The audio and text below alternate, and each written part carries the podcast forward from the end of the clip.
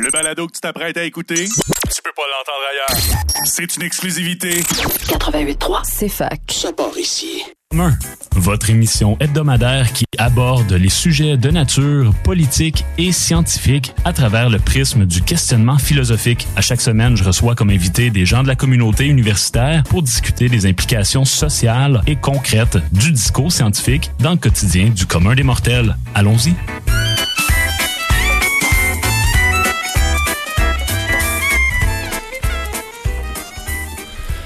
Alors, bonjour à tous et à toutes et bienvenue à cette nouvelle émission hebdomadaire Sens commun sur les ondes de CFAC 88.3.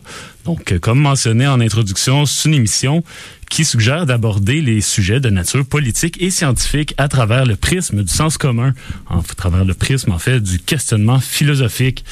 Donc, en gros, à chaque semaine, je recevrai des invités euh, autant issus de la communauté universitaire, euh, mais peut-être j'aurai la chance d'interviewer des gens qui viennent de l'extérieur aussi, qui auraient des projets de, de, projet de recherche ou en fait un sujet euh, qui croit bon euh, partager avec les gens de la, la communauté universitaire ou peut-être avec les gens aussi qui en, euh, à l'extérieur de la communauté dans dans la, la, la, grande communauté de la ville de Sherbrooke.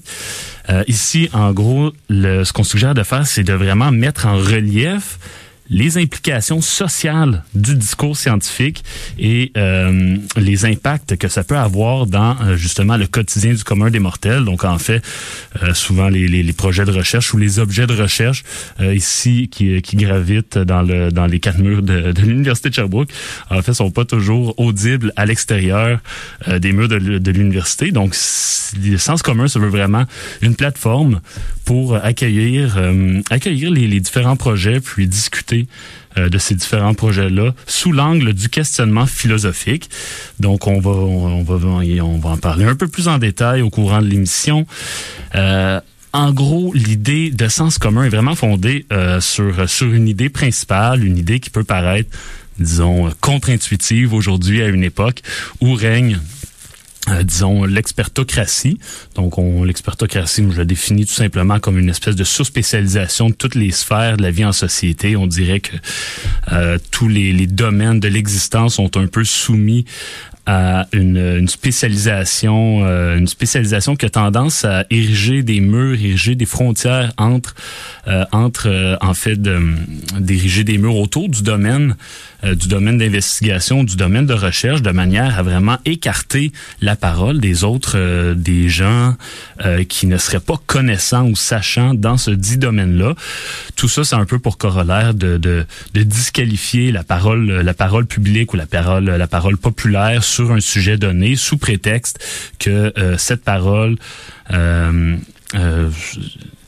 euh, souffrirait d'un manque de connaissances en fait. Donc on, on, disqualifie, on écarte la parole publique, l'opinion publique euh, sous prétexte justement que euh, le public manque de connaissances. Donc quelle est quelle est cette idée quelle est cette idée contre-intuitive? C'est une idée qui peut aussi paraître subversive hein, aujourd'hui.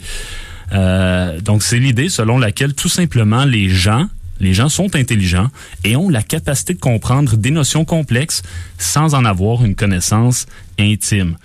En d'autres mots, on pourrait dire que la connaissance n'est pas une condition nécessaire à l'intelligence.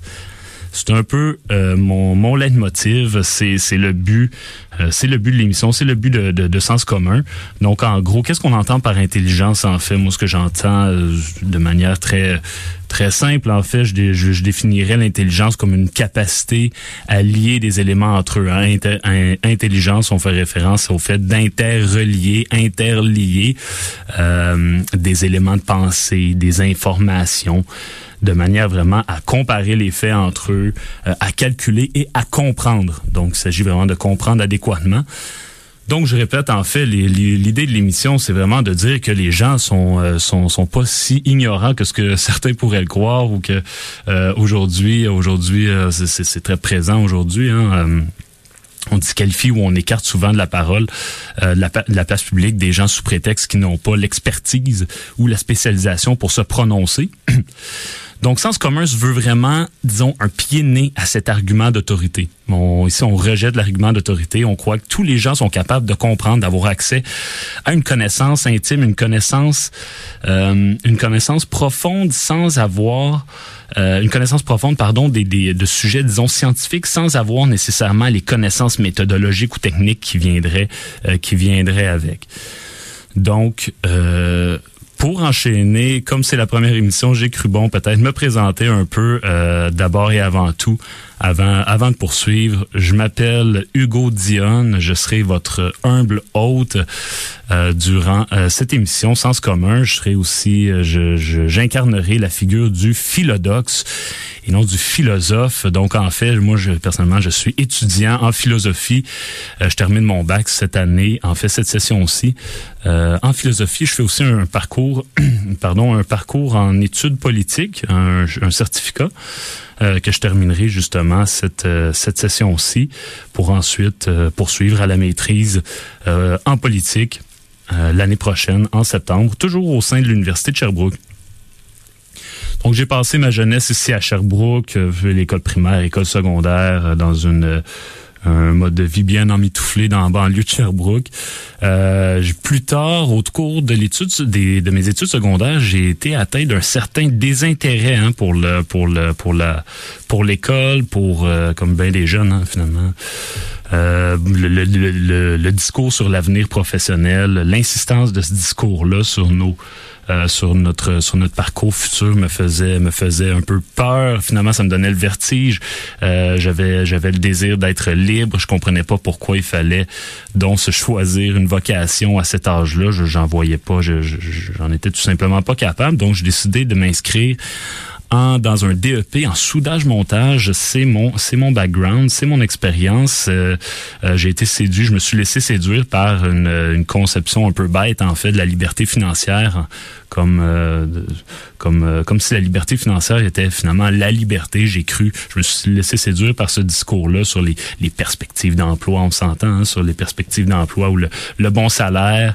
Donc j'ai travaillé en soudage montage. J'ai eu mon, mon diplôme. J'ai travaillé dans le milieu de la fabrication métallique. J'ai travaillé euh, en industrie, j'ai travaillé en shop, j'ai travaillé, j'ai fait un peu de chantier, pas nécessairement en soudage, mais au cours de mes années où j'ai travaillé en, en tant que soudeur ben, j'ai aussi euh, voyagé. Donc durant ma jeune vingtaine, entre 20 et 25 ans, j'ai décidé de voyager. Euh, j'ai fait des, des, voyages, des expériences qui ont été très déterminantes pour moi toujours. Euh, pas nécessairement parce que pour parce que parce que telle ou telle expérience. Hein, c'est vraiment parce que j'ai cru, pas j'ai cru, mais en fait j'ai adopté une attitude par rapport au voyage, par rapport à l'expérience, euh, une attitude de, d'intérêt envers ce qui se passait autour de moi, envers ce que j'expérimentais. Donc c'est pas l'expérience en tant que telle d'avoir d'être d'avoir voyagé euh, disons, euh, comme tout le monde hein, dans l'Ouest canadien, dans le, dans le Canada, avoir voyagé en Californie. Donc, disons que c'est pas l'expérience en tant que telle qui a été déterminante, mais l'attitude à laquelle je me suis plié en ayant ces expériences-là. Une attitude euh, qui m'a permis de vivre ces voyages-là comme une expérience sociologique davantage que personnelle. Donc, ça m'a permis de mettre à profit ma, ma fascination pour les phénomènes sociaux. Ça m'a permis d'ouvrir mon esprit aussi. Hein, j'ai découvert en voyage que l'ouverture d'esprit n'était pas euh, venait pas nécessairement avec le voyage. Ça m'a j'ai été euh, j'ai été interpellé beaucoup par mon par mon euh, mon, mon expérience ou en fait ma vie ici à Sherbrooke et je me disais je me disais ben coudon il semblerait que le sens commun l'ouverture d'esprit ce soit pas une quelque chose qui qui soit réservé, disons, aux gens qui, euh, qui décident de voyager, qui décident de partir. Je me suis rendu compte aussi qu'il y avait des gens en voyage qui n'étaient pas nécessairement ouverts d'esprit, qui n'avaient qui pas nécessairement la capacité de, de, de, déployer un sens commun comme je l'entendais, et qu'ici, j'avais des, euh, des gens, des gens dans mon, mon entourage, des amis qui, eux, faisaient preuve d'un sens commun euh, naturel, hein, d'une ouverture d'esprit naturelle sans jamais, sans jamais avoir quitté, le, quitté le, le, le, le, le bercail, hein, finalement. Donc en fait, je, pardon, j'essaie, j'aimerais faire aussi un petit avertissement à l'auditoire. Donc euh, moi-même, je ne suis ni philosophe ni scientifique. C'est pour ça que j'ai parlé plutôt de la, figure du philodoxe. Ah, le philodoxe, c'est celui qui est philo, philos pour aimer ou tout simplement avoir un intérêt pour la doxa. La doxa qui est l'opinion, donc disons dans l'échelle de la connaissance, euh, on a euh, dans le bas de la dans, dans le bas de cette échelle, on, a la croyance, on a l'opinion au milieu et la connaissance, disons la connaissance scientifique euh, au, euh, au, au, haut de cette hiérarchie-là. L'opinion, l'opinion est partagée hein, entre entre tous. Elle se situe entre la connaissance et la croyance. Donc tout le monde fait de l'opinion un peu, elle peut être vraie, elle peut être fausse. C'est pas euh, c'est pas ce à quoi on va s'attarder ici. Donc je voulais tout simplement avertir mon auditoire qui euh, peut très bien en fait qu'il soit plus sachant ou cultivé que moi sur euh, plusieurs des des sujets qui seront abordés ici à l'émission. Il se pourrait qu'il ressente un certain agacement, un certain un certain amusement à, mes prises de parole. Et euh, c'est ça en quoi je voulais avertir les gens. On demande d'être indulgent spécifiquement aujourd'hui pour la première émission. Euh, je demande à mon auditoire d'être d'être indulgent. Tout va bien se passer. On s'amuse. Donc, c'est ça pour moi la philosophie. Hein, la philosophie, qu'est-ce que la philosophie? Voilà une des questions les plus philosophiques euh, de la vie. C'est bien qu'est-ce que la philosophie? J'aurais certainement pas la prétention de répondre à cette question-là, sûrement pas aujourd'hui. Euh, personnellement, pour en revenir encore un peu à mon expérience personnelle, c'est pas que je suis, euh, comme je disais, je suis ni philosophe ni scientifique. En fait, moi, j'aborde la philosophie de manière très intuitive. Hein. C'est vraiment ce qui m'a permis, ce qui m'a, ce qui m'a tenté d'aller en philosophie.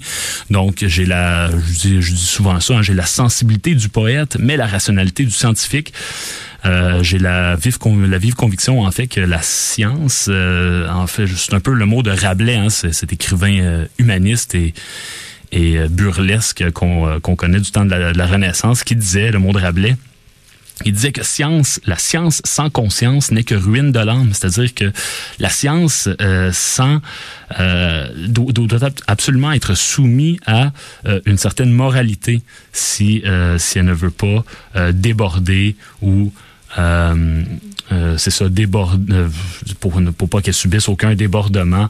on peut penser aujourd'hui au, disons, on peut penser à la bombe atomique dans les années 45, au temps de la deuxième guerre mondiale. On peut penser aujourd'hui à tous les débats éthiques sur, au, concernant les, les, nouvelles avancées technologiques et scientifiques, comme par, par exemple la, la, la, PMA pour autrui, par exemple, le, le, le, le l'aide médicale à mourir. Donc tout ça, ce sont des, des évolutions scientifiques et techniques qui, qui, sont soumis actuellement à de vifs débats euh, philosophiques et éthiques. Donc c'est ça en quoi je pense qui, qui est bon de, de jumeler euh, l'esprit et la rationalité, la passion ou l'émotion et la rationalité scientifique. Donc, personnellement, je ne suis qu'un modeste citoyen qui cherche un peu à explorer les angles morts de la, la, pensée de mes invités.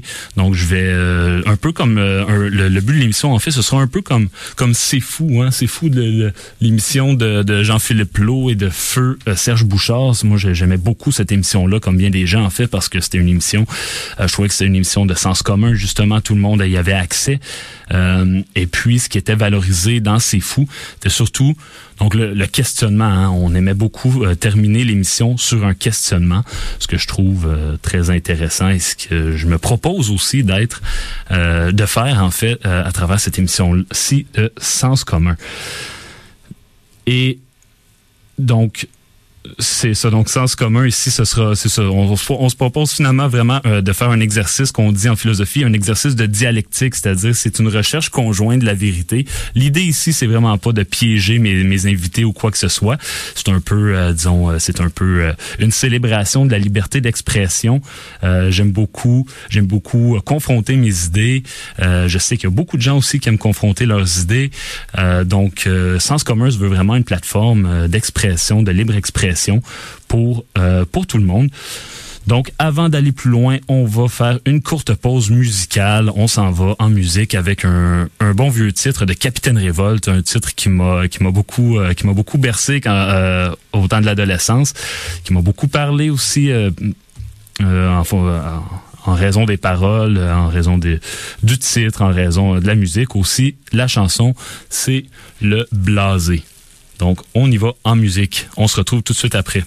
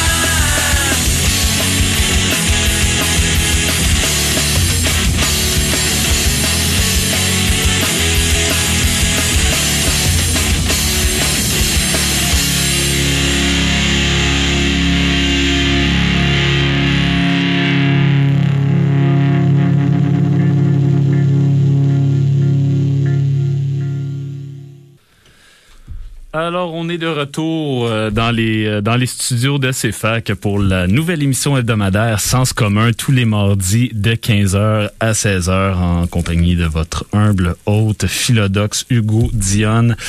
Et j'aurai mon invité aussi, mon premier invité tantôt dans l'émission qui est en fait pas vraiment un invité, mais c'est un de mes bons amis. On, on va le rencontrer dans, dans un court instant. Donc, j'étais encore à présenter un peu la, à présenter un peu l'émission. Euh, sens commun, en fait, qu'est-ce qu'on qu'est-ce qu'on entend quand, quand on dit sens commun Ça semble, je, je l'utilise depuis le début de l'émission comme un peu, euh, comme si tout le monde comprenait très bien ce que ce que c'était.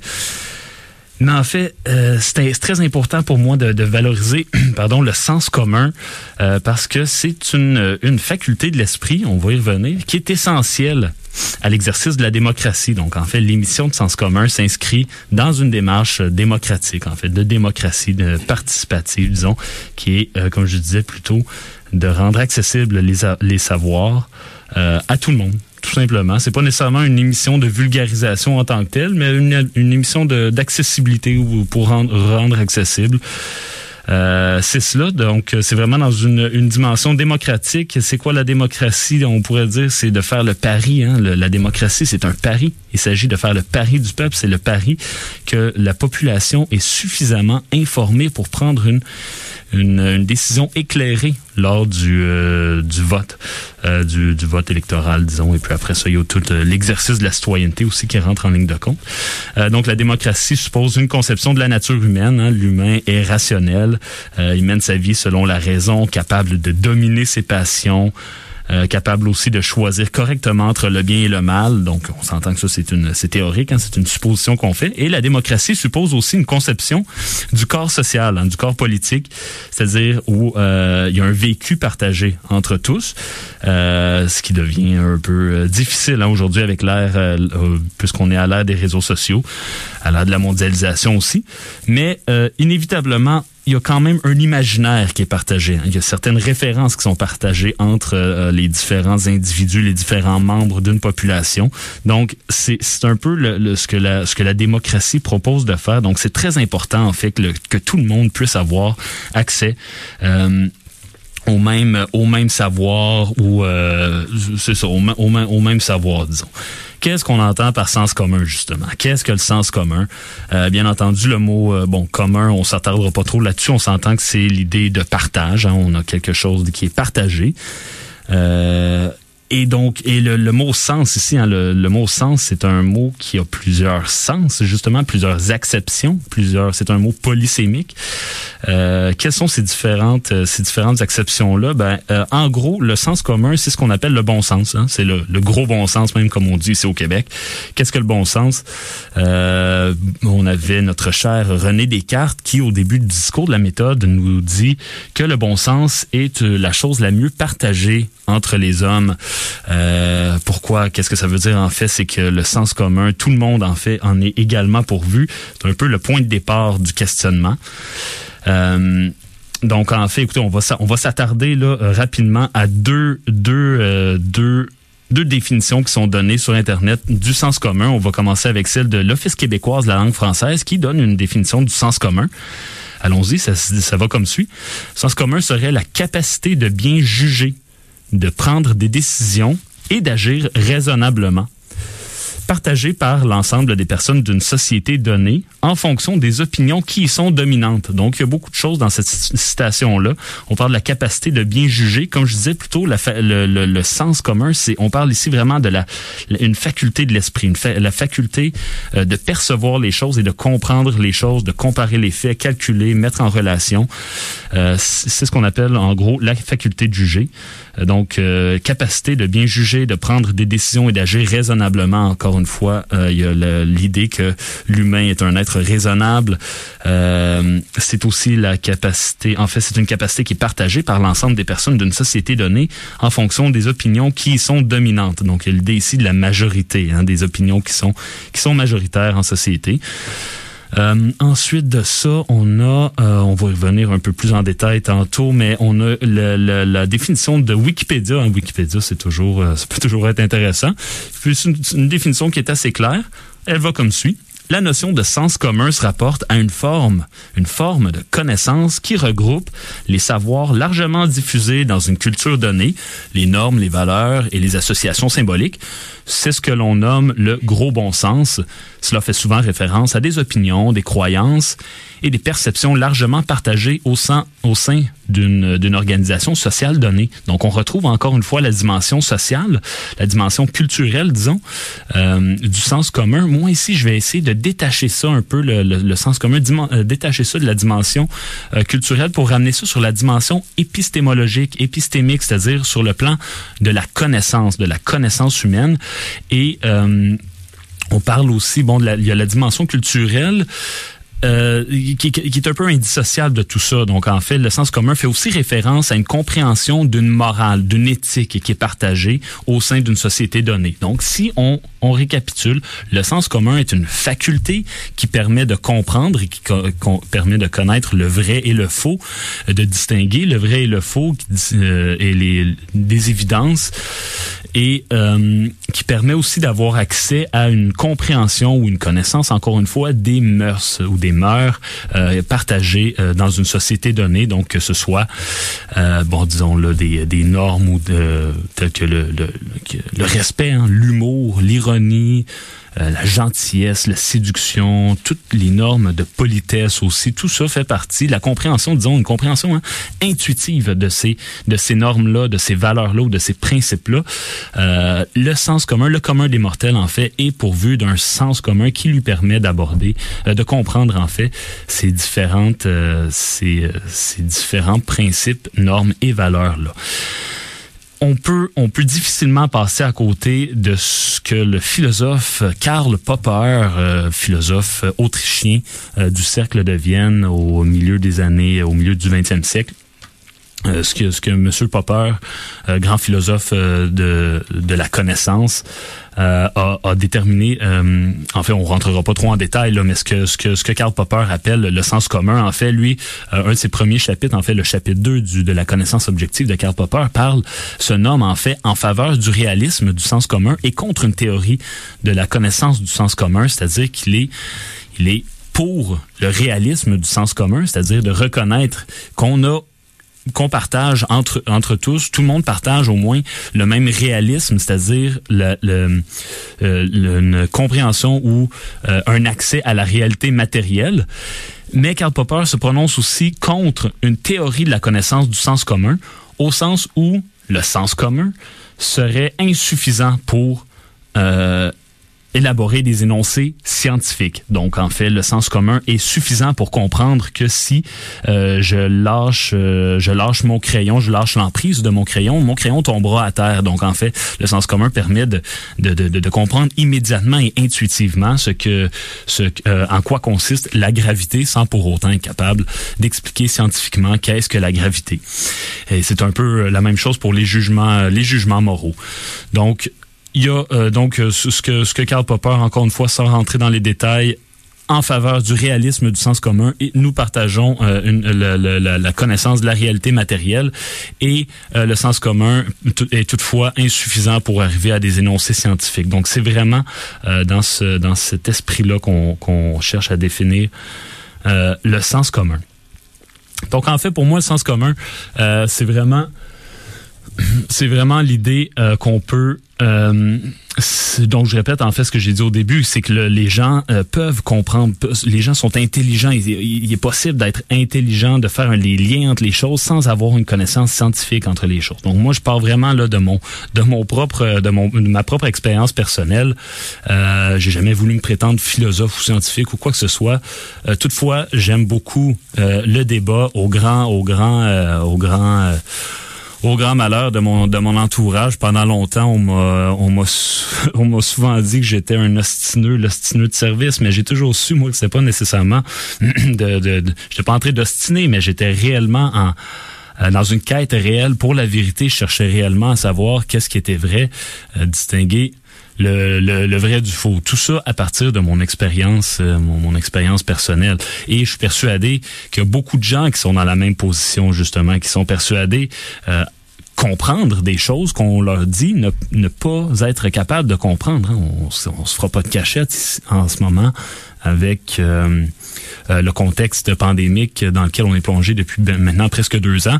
Euh, Qu'est-ce qu'on se fait dire beaucoup? C'est le bon, je reviens à mon terme d'expertocratie. Hein, c'est le règne des experts. On, on, on, se fait souvent dire, euh, surtout vous citoyens, ne pensez pas. Euh, il y a des il y a des sujets comme ça comme la médecine hein, ou l'économie on vous dit ne vous y essayez pas ça, ça pourrait être dangereux il y a des experts qui s'en occupent certains spécialistes ont déjà pensé à la question. Il, euh, ne vous encombrez pas par cette tâche ardue et cet effort euh, de penser.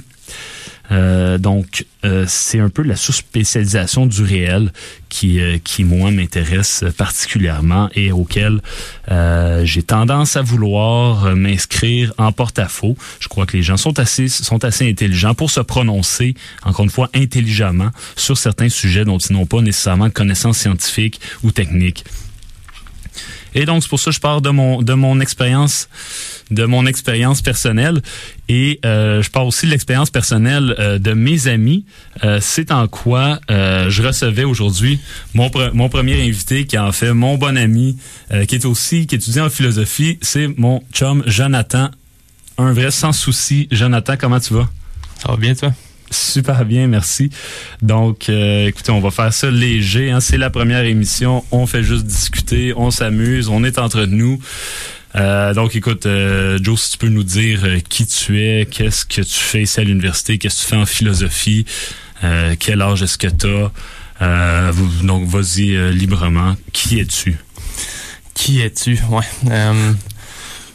ben, je peux te dire pourquoi je suis rentré en philosophie.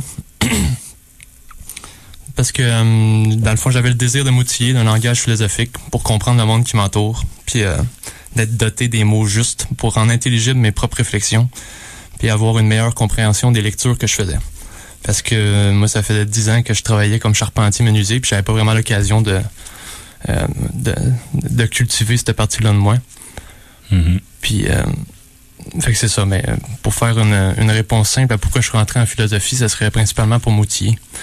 Mais c'est sûr qu'il y a plusieurs autres choses aussi. On a parlé de pandémie tantôt. Tu as parlé de pandémie, mais justement, je voyais tout ce qui passait dans les médias, puis je trouvais que ben, j'avais j'avais le désir de développer mon esprit critique puis de confronter mes croyances puis mes postures personnelles. C'est ça parce que moi je veux dire on se connaît assez bien là, je veux dire ton esprit critique, on est on je, je, je suis au courant mais tu as dit donc tout y ce serait tout y euh, surtout sur le plan intellectuel finalement là aller chercher euh, des outils euh, ben, c'est le langage au bout du compte là. Ouais. C'est de, de, de, de comprendre les mots puis de d'avoir les mots pour, pour, pour penser comme il faut. Ouais, ouais, non, tout à fait. Tout comprendre à fait. les lectures que je faisais, puis euh, comprendre tout ce qui se passe autour de moi. Là. C'est ça, c'est ça, parce que toi, justement, moi, ça m'a toujours euh, impressionné parce que tu es un grand lecteur, justement, tu es un bon lecteur pour un gars qui, euh, ben, comme tu dis, tu as été sur les chantiers bah, pas mal. Euh, je peux comprendre un peu ce que c'est justement la vie, ces chantiers, parce qu'en tant que soudeur, j'ai aussi eu à travailler euh, en industrie. Euh, c'est vraiment un autre euh, un autre domaine sociologique. Là. Mais puis juste, justement, j'ai pas parlé en introduction justement sur le, le pouvoir ou la valeur des mots. Hein, c'est essentiel hein, pour rendre les choses intelligibles euh, au commun des mortels, pour que les gens comprennent. Il faut utiliser un vocabulaire, un vocabulaire précis, un vocabulaire clair, mais aussi précis. C'est un peu le défi qu'on a à faire en philosophie. Fait que toi, t'étais, t'étais sur le chantier. Euh, t'avais, je pense aussi une vie personnelle assez, euh, ben en tout cas, ça, ça a bougé pas mal, disons, dans les dernières années. T'étais sur le chantier, puis du jour au lendemain, tu décides, je m'en vais en philosophie, je prends quelques cours. Euh, t'avais, t'avais envie là, de, de, de pousser finalement, de, de pousser tes capacités intellectuelles finalement. C'est un peu ça. Ouais, mais c'est ça, ça, ça s'est pas fait du jour au lendemain, là, mais je me suis. euh, je me rendais compte qu'il me manquait quelque chose, justement. Puis que, que, que, que la construction comblait pas ce manque-là. C'est ça. Puis que justement, j'a- j'arrivais pas nécessairement à comprendre l'étendue des, des lectures que je faisais. Puis, euh, Toi, qu'est-ce que tu as lu finalement? Toi, t'as- je, je sais que tu étais beaucoup, euh, là, tu as lu beaucoup, beaucoup de littérature dans ta jeunesse, puis des. ouais, des- c'est ça, plus de la littérature, là, mais ouais. j'étais tout le temps. euh, je l'ai quand même. euh, J'étais intéressé par les ouvrages philosophiques, puis j'en ai lu un peu. J'ai lu de la littérature, là, ceux qui me touchaient le plus, c'est mettons Dostoevsky, euh, les frères Karamazov, des affaires comme ça, qui ont un apport quand même assez philosophique, là. Tout à fait. puis euh, ou de la sagesse. Mhm. Puis euh, j'ai lu euh, genre Jacques Rousseau, j'ai lu Camus, j'ai lu euh, paquet d'auteurs comme ça là. C'est ça. Puis les auteurs plus Ouais. littéraires, mettons, là, je pense que tu lisais beaucoup bah, des Jules Verne, puis. Euh, Ouais, ça étant Des- plus jeune, ouais, des, des ouais, Jules non, Verne, mais mais ouais, ouais, c'est bon. ouais, ou euh, ou Tolkien, ça, ça en est un que j'ai quand même lu. Tolkien, ouais, ouais, ouais. Mais tu sais, j'ai lu autre chose aussi, euh, j'ai des, des, des penseurs là, je sais que quand j'étais début vingtaine, euh, Emerson, Thoreau, Edward Abbey, Montaigne, les euh, les, euh, les confessions de Rousseau aussi, c'est toutes des choses qui m'ont qui m'ont quand même frappé. C'est ça, c'est ça. Fait que- ouais, ouais. Puis euh, c'est ça. Puis je, je lisais des affaires plus, je sais pas si on pourrait appeler ça de sociologique ou politique ou mais euh, science-fiction, mais comme Huxley puis Orwell. Mais oui, écoute. euh, Mais tu sais, je venais toujours touch- toucher un petit peu à, ces affaires-là. là. C'est ça, c'est ça. Fait que euh, vraiment bon, le, le, le pouvoir de la littérature qui aurait, que le, justement le, le, le pouvoir de transformer l'âme ou le pouvoir de de, de, de s'adresser euh, aux passions les plus fondamentales chez, chez l'humain. Hein, c'est c'est euh, c'est ce que permet la littérature.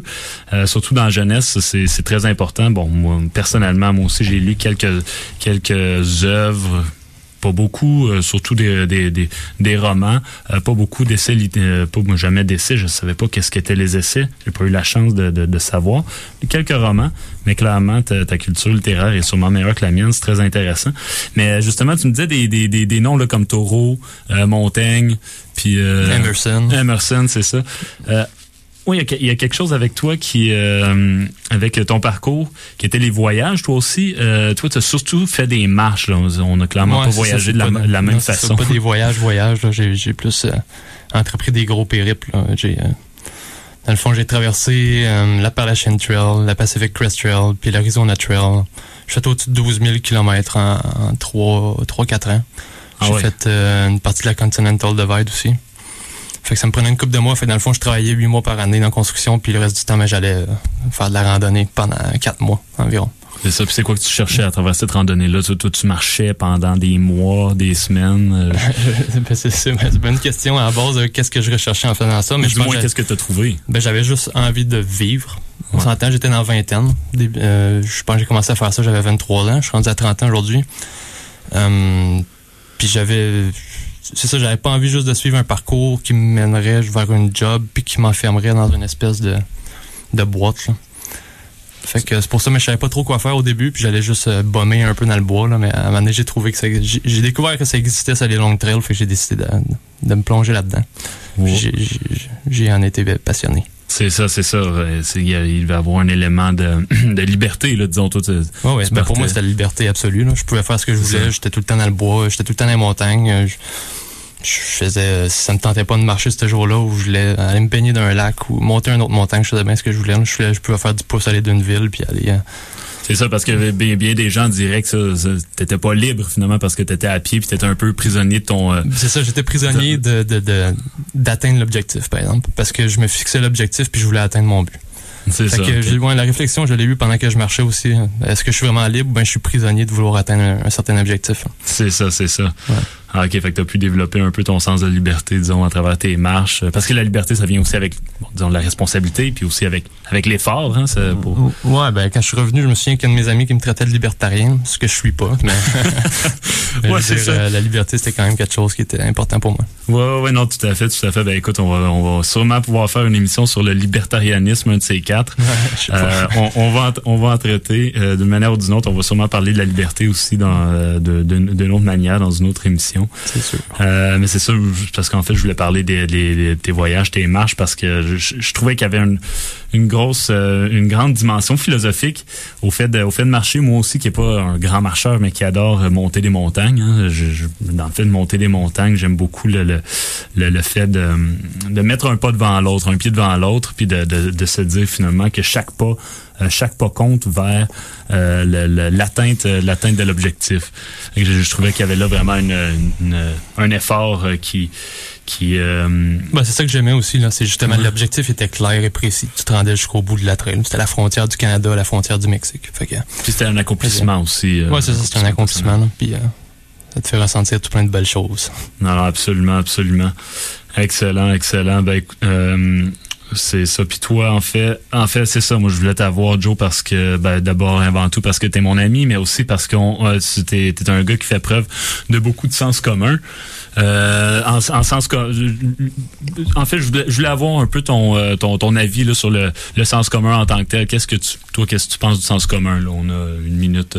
Est-ce que, en gros, sur le euh, ta- ta vie sur le chantier justement on disait que- que- qu'est-ce que qu'est-ce qui qu'est-ce qui t'a frappé toi sur, sur la, la vie de chantier disons avec les avec les autres travailleurs euh, euh, est-ce que le, le sens commun pour toi est-ce que ça est-ce que c'est quelque chose qui, qui, qui t'est apparu? Est-ce que c'est euh, sans même savoir c'était quoi exactement est-ce que euh, Ben, tu- ben, je sais pas vraiment comment que je pourrais le définir, le sens commun, là, mais à part par la définition que tu as donnée au début, mais euh, il y a certaines choses qu'on ressent ou qu'on comprend sans être capable de comprendre, ce qui mène souvent à des frustrations. Puis c'est une des, des, des raisons pourquoi j'étais le philo, justement, c'était pour avoir le langage pour exprimer ce que je ressentais, puis que je savais qu'il pouvait être vrai, mais que j'arrivais pas à exprimer.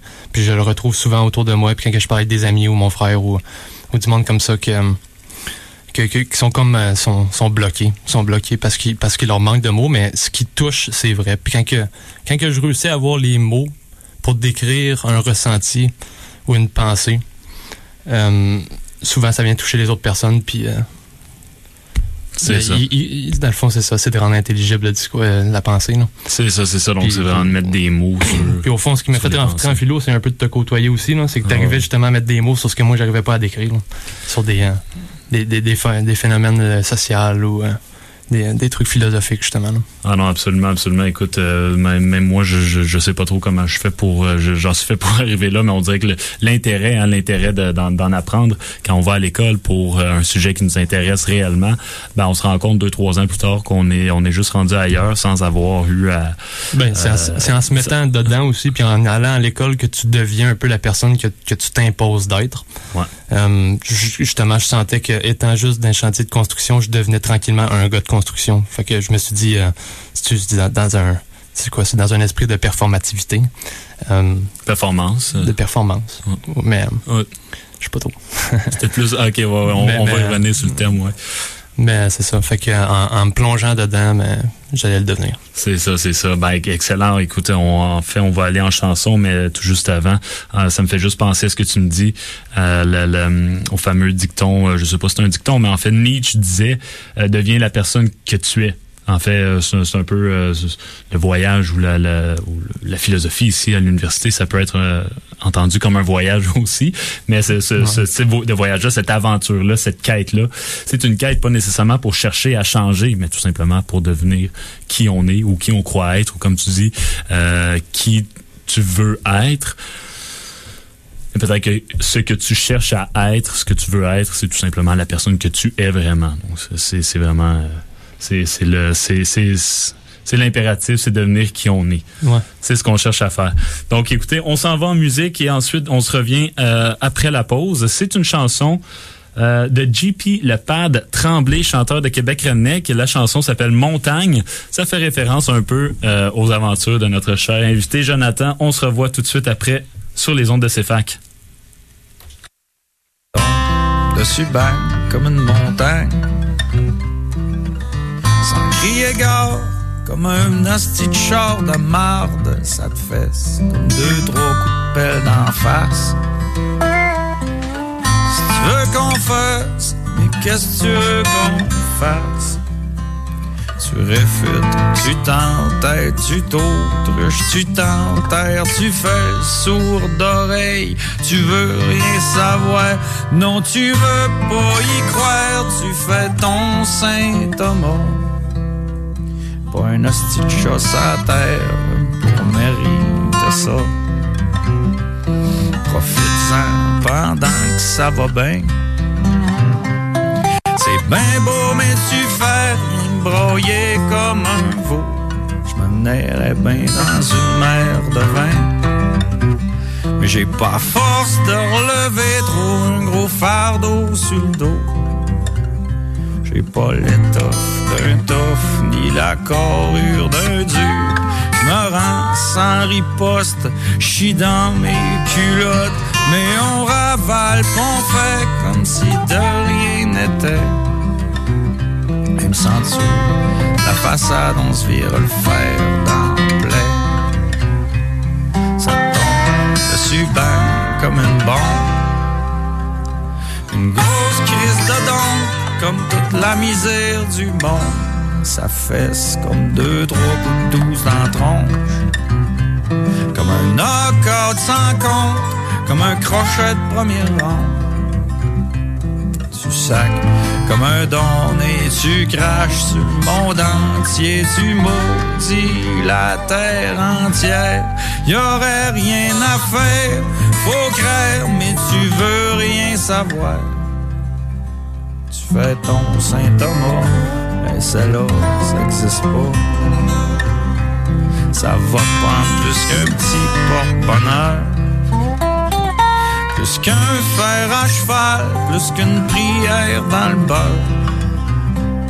Tu te sens plus impuissant que jamais. T'es tout le temps sédent, prime comme un grand d'arrêt. Contre le courant, dans une rivière de larmes, rien pour que tu t'accroches. Tu coules comme une roche, mais t'arrives à reprendre ton air par la force du désespoir. Tu chéris chaque moment, pensez que ta petite maman. Alors, on est de retour euh, sur les ondes de CFAC à l'émission Sens commun, nouvelle émission hebdomadaire qui propose de discuter, d'aborder les sujets politiques et scientifiques à travers le prisme du questionnement philosophique. Donc, on était en train de discuter euh, avec mon ami Jonathan. On a entendu la chanson euh, de JP de Pat Tremblay, Montagne, qui faisait un peu référence à euh, au voyage que Jonathan avait fait. Puis, euh, euh, on discutait amicalement de la disons de, la condition étudiante de, de, de, de deux gars en fait qui ont qui ont euh, qui, se, qui sont plus ou moins allés au cégep. Joe, t'es-tu allé au cégep t- déjà? Euh, j'ai été euh, pendant un an, même pas. Peut-être un an, une couple de mois. Là, j'ai pas, j'étais en accueil intégration, j'ai rien fait. Là. J'ai même pas l'impression d'avoir été au cégep, là, au fond. Accueil, intégration. vois-tu, Ouais, j'ai des cours de base, Ça existait, euh, ça. Ouais, ouais, ouais, ok, ok. Ouais, ça, c'est vraiment ceux qui étaient perdus. j'allais pas en moitié des cours. Là. Ouais, c'est ça. je jouais au foot dans le temps, fait que j'allais juste au cégep pour jouer, euh, pour jouer au foot. Ok, c'est ça. C'était quoi l'équipe de foot euh, dans le Les temps? volontaires, là. C'était les volontaires, ok, c'est ça. Fait que toi, t'étais... Ah ouais, tu, quelle position, juste de même, tu faisais, toi? Euh, Rado, Cégep, ils m'ont mis euh, receveur intérieur. Ah oui, ok, ok. Ah, c'est bon. Puis, euh, fait que t'as fait un an, puis tu t'es, dit, là, ça c'est fini, je vais plus. Ouais, non, mais je perdais de l'intérêt tranquillement par rapport au foot. Euh, c'est ça, c'est ça. Tu perds de l'intérêt, ok. Fait que t'as fait un an. C'était, en quelle année, là, que t'as lâché, disons, Cégep? Euh? Euh, en 2000.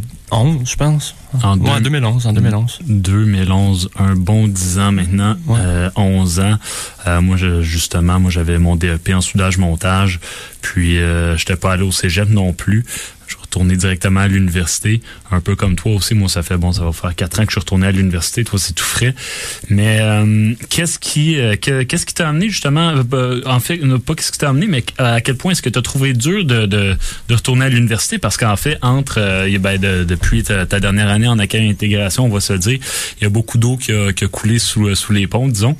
je le dis à tout le monde, t'as une famille, t'es t'es père de deux belles petites filles. Euh.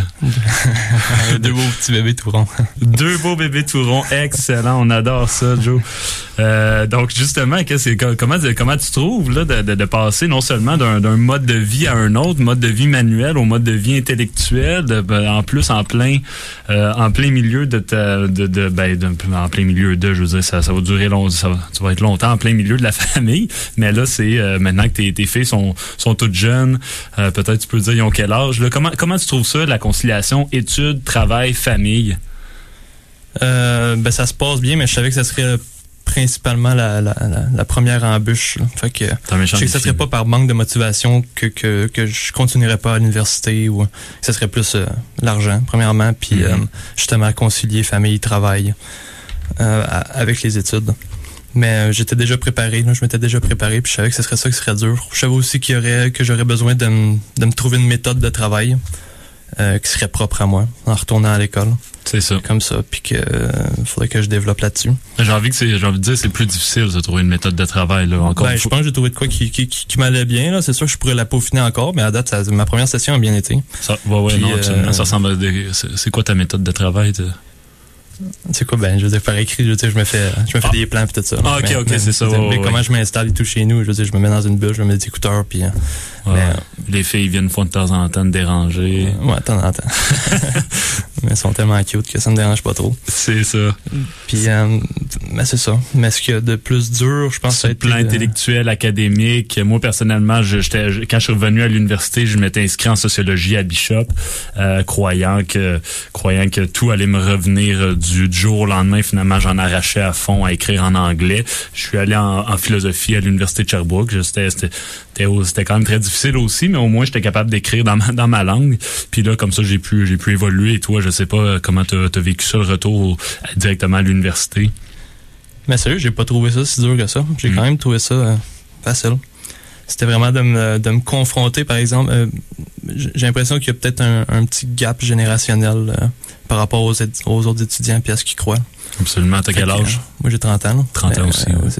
le gap, il est pas gros, mais on dirait qu'il est assez gros. je, confirme, je confirme en effet qu'il y, a un certain gap qui fait que on, reconnaît que clairement on n'a pas tout, euh, toutes les mêmes références ou euh, bon pas les mêmes opinions non plus, pas issues de la même. Euh, ouais, c'est ça. Puis peut-être le parcours de vie justement qui, qui a, mené jusqu'à ça. Il y a l'expérience qui rentre en ligne de compte, ça c'est sûr et certain. Fait que ça se trouve c'était ça qui était le plus dur. Donc le gap, le gap. Ben de, de, de, me, de, me confronter à à, des opinions différentes qui venaient, qui venaient me choquer au fond. Puis, euh, ce qui était aussi euh, ce que tu venais chercher. Ouais, mais plus pour faire évoluer ma, mes croyances. Ouais, je, venais, je venais chercher ça aussi, de me confronter à ce que je croyais. mais, C'est ça. Euh, c'est ça, dans, dans, dans, un esprit dialectique encore là, euh, si, on, se, si on ramène sur la table un terme philosophique, ouais, concept philosophique, mais en dialectique, c'est ce qu'on cherche. En, en fait, on, on, dans, un, dans un esprit honnête et authentique, on cherche la vérité. Euh, la vérité au sens où euh, on, on, comprend les choses, mais en, dialectique, en dialectique, bon, on discute, on échange, dans le but vraiment de cheminer vers euh, une réponse véritable, mais plus qu'une opinion ou un dogme ou une idéologie, disons. On est vraiment dans, la recherche de la vérité. Puis on vient à l'université comme ça pour, on veut pas pour confronter nos idées. Euh, c'est ce qu'on c'est ce qu'on veut ici à Sens commun. En fait, s'il y a des gens qui seraient intéressés à venir prendre le micro, confronter des idées, parler d'un sujet, euh, c'est ouvert. Donc euh, donc c'est ça. On est on, on est revenu à l'université. Euh, mais pour ce qui est là, disons de, l'élément rédaction, euh, mettre sur papier, tu parlais tantôt de euh, de trouver des mots justement. Comment ça s'est passé la première session, trouver des mots, trouver des, concepts, beaucoup de nouveaux concepts. Comment tu trouves ça jongler avec les concepts, disons? Ben, il a fallu que je m'informe, il a fallu que je bûche à l'extérieur de l'université pour pour essayer de comprendre certains concepts qui me manquaient ou des, des, des, connaissances que le monde a pu acquérir au cégep que j'ai pas eu. Ouais. Fait que, euh, mais euh, comme, comme je disais tantôt, euh, ça fait longtemps que je lis, puis je sais écrire quand même, là. Parce que, fait que ça n'a pas été trop un problème de, ce- de ce côté-là. C'est ça. Puis qu'est-ce qui te branche, là, finalement, en termes de, de thème ou de sujet en philo? euh, Est-ce que c'est plus, euh, euh, justement, l'épistémologie, le, le monde, le monde vertigineux de la connaissance scientifique ou plus culture et société, histoire, politique? Un peu de tout, là, en fait. C'est ça. Et puis tout s'entrecroise, là. C'est ça. C'est dur, c'est dur de savoir nos intérêts euh, tout de suite au début, là. Mais disons, qu'est-ce qui a motivé, qu'est-ce qui a été, euh, qu'est-ce qui a motivé vraiment ton, euh, ton, euh, tes réflexions? Euh, que- quel thème là on, euh, comme t'as parlé au début justement des, des médias. Bon on entend beaucoup de choses aux médias. Il se passe beaucoup beaucoup de choses. Surtout ces temps-ci avec euh, avec le contexte pandémique. Euh, il se dit beaucoup de choses. Aussi on nous demande beaucoup comme je, je répète là un peu ce que je disais en entrée en, en entrée d'émission mais on nous demande on nous demande beaucoup aujourd'hui de ne pas trop euh, de ne pas trop se faire aller euh, les méninges hein, parce que il y a euh, il y a des gens qui qui, s'occupent. C'est ça il y a des gens qui font un job pour nous euh, qui sont plus plus connaissants comme si s'accaparaient un peu la légitimité de parole sur sur tel sujet. Mais il semblerait pour euh, le commun des mortels pour un citoyen finalement qui qui veut prendre part euh, à l'exercice démocratique il semblerait que des choses qui tournent pas nécessairement en rond. Hein. Il y a des choses qui, euh, euh, dans le discours médiatique, euh, c'est moins qu'on puisse dire. Euh, il y a des fois certaines contradictions et ça, le sens commun semble le, le- le dénoter hein, assez facilement. Là, le commun des mortels comprend. euh, encore là, je veux pas généraliser, c'est assez très dur de généraliser quand on parle d'opinion publique, mais euh, justement, le commun des mortels qui est capable de comprendre qu'il y a certaines contradictions entre la réalité et les faits. Donc, on, est beaucoup euh, dans cette, euh, cette opposition-là entre le réel et les faits. Ce que, que, euh, avec nos conversations, on s'est rendu compte, on, se rend compte un peu que le, réel ne, correspond pas toujours avec la, manière dont il nous est présenté à travers soit le discours médiatique ou le discours académique ici ou le discours de certains certains collègues ou certains amis. Pour toi, pour, toi, est-ce que c'était quelque chose de, euh, qui t'a frappé ça, cette euh, dissonance là, disons, avec euh, du discours et du réel? Est-ce que tu, Ouais, ben souvent je trouvais qu'on présente juste une version d'un- d'une vérité au fond, qui, on omet de dire plusieurs choses, puis c'est pour ça que le, jugement critique est bon à avoir quand tu dans, dans les médias. Pardon. Ouais, mais c'est ça, c'est ça. Moi, c'est ça. Moi personnellement, c'est personnellement encore là, c'est que je, trouvais que euh, il me semblait que j'évoluais un peu dans la dans la dans ma dans mes recherches, euh, dans, mes connaissances tout simplement aussi, puis de moins en moins euh, certains discours que je qualifierais de dominants hein, dans l'espace public, certains que, discours domi- que je, je qualifie, mais que je crois, j'ai assez une forte conviction qu'il y a certains il y a certains discours dominants euh, qui euh, qui s'imposent aujourd'hui dans l'espace médiatique, mais dans l'espace public aussi, qui sont pas, qui ne co- correspondent pas, qui concordent pas nécessairement avec le réel, avec euh, le réel historique. Euh, on va Donc, sûrement ben souvent on oublie de faire un peu d'historique.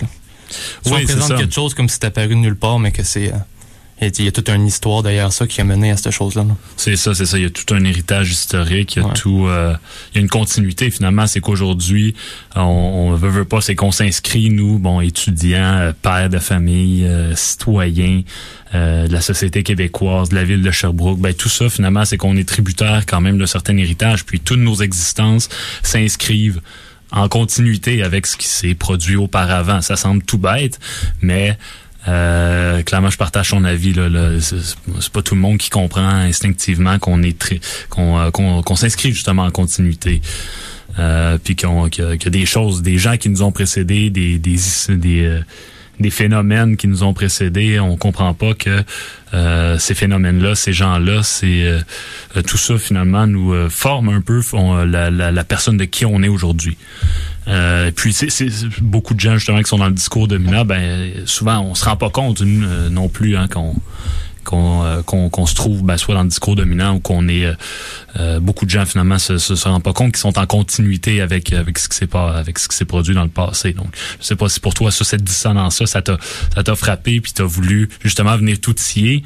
On est vraiment dans un une dimension pratique là, de la, la, philosophie puis aussi une dimension pratique de ben, justement de l'exercice citoyen qui est éminemment pratique. Mais toi ça c'est venu te chercher ça cette dissonance là. Tu dis Maudit, faudrait peut-être que faudrait peut-être que j'aille m'outiller. Euh, j'ai, j'ai de quoi dans la tête, mais je suis pas capable de le dire.